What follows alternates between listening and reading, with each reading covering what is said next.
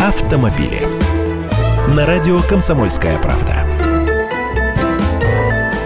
Здравствуйте! Новости из разряда «ну и ну». Многие слышали, что коммунальные службы Лондона нашли в подземной канализационной трубе громадный жирный айсберг весом в 130 тонн. Этот сгусток скользкой слизи заблокировал сточную трубу, а состоит он из застывшего пищевого жира и застрявшего в нем мусора. Словом, все, что утекает в канализацию. Всю эту тошнотворную мерзость, естественно, принято отправлять на свалку, но британцы настолько прониклись идеей экосбережения и безотходных технологий, что решили перегнать эту гадость в топливо, в моторное топливо для их знаменитых двухэтажных автобусов. Арифметика такая, из 130 тонн мусорного жира может выйти 10 тысяч литров биотоплива, и этого объема хватит на однодневную заправку для 350 автобусов.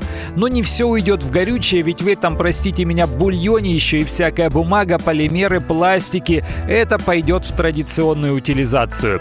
Вообще в качестве моторного топлива может сгодиться почти все. Все, что горит и тлеет. Почти все, что можно съесть, выпить или скурить. И почти все, что после этого остается. Тут простор для деятельности больше, чем у самогонщика. И отходы жизнедеятельности домашних животных подойдут. Даже биогаз. Из отходов винного производства или борды от изготовления виски тоже можно делать топливо. Не подходит только чистый спирт. Он влагу притягивает. Я Андрей Гречанников, ты эксперт «Комсомольской правды». С удовольствием общаюсь с вами в программе «Дави на газ» по будням в 8 утра по московскому времени.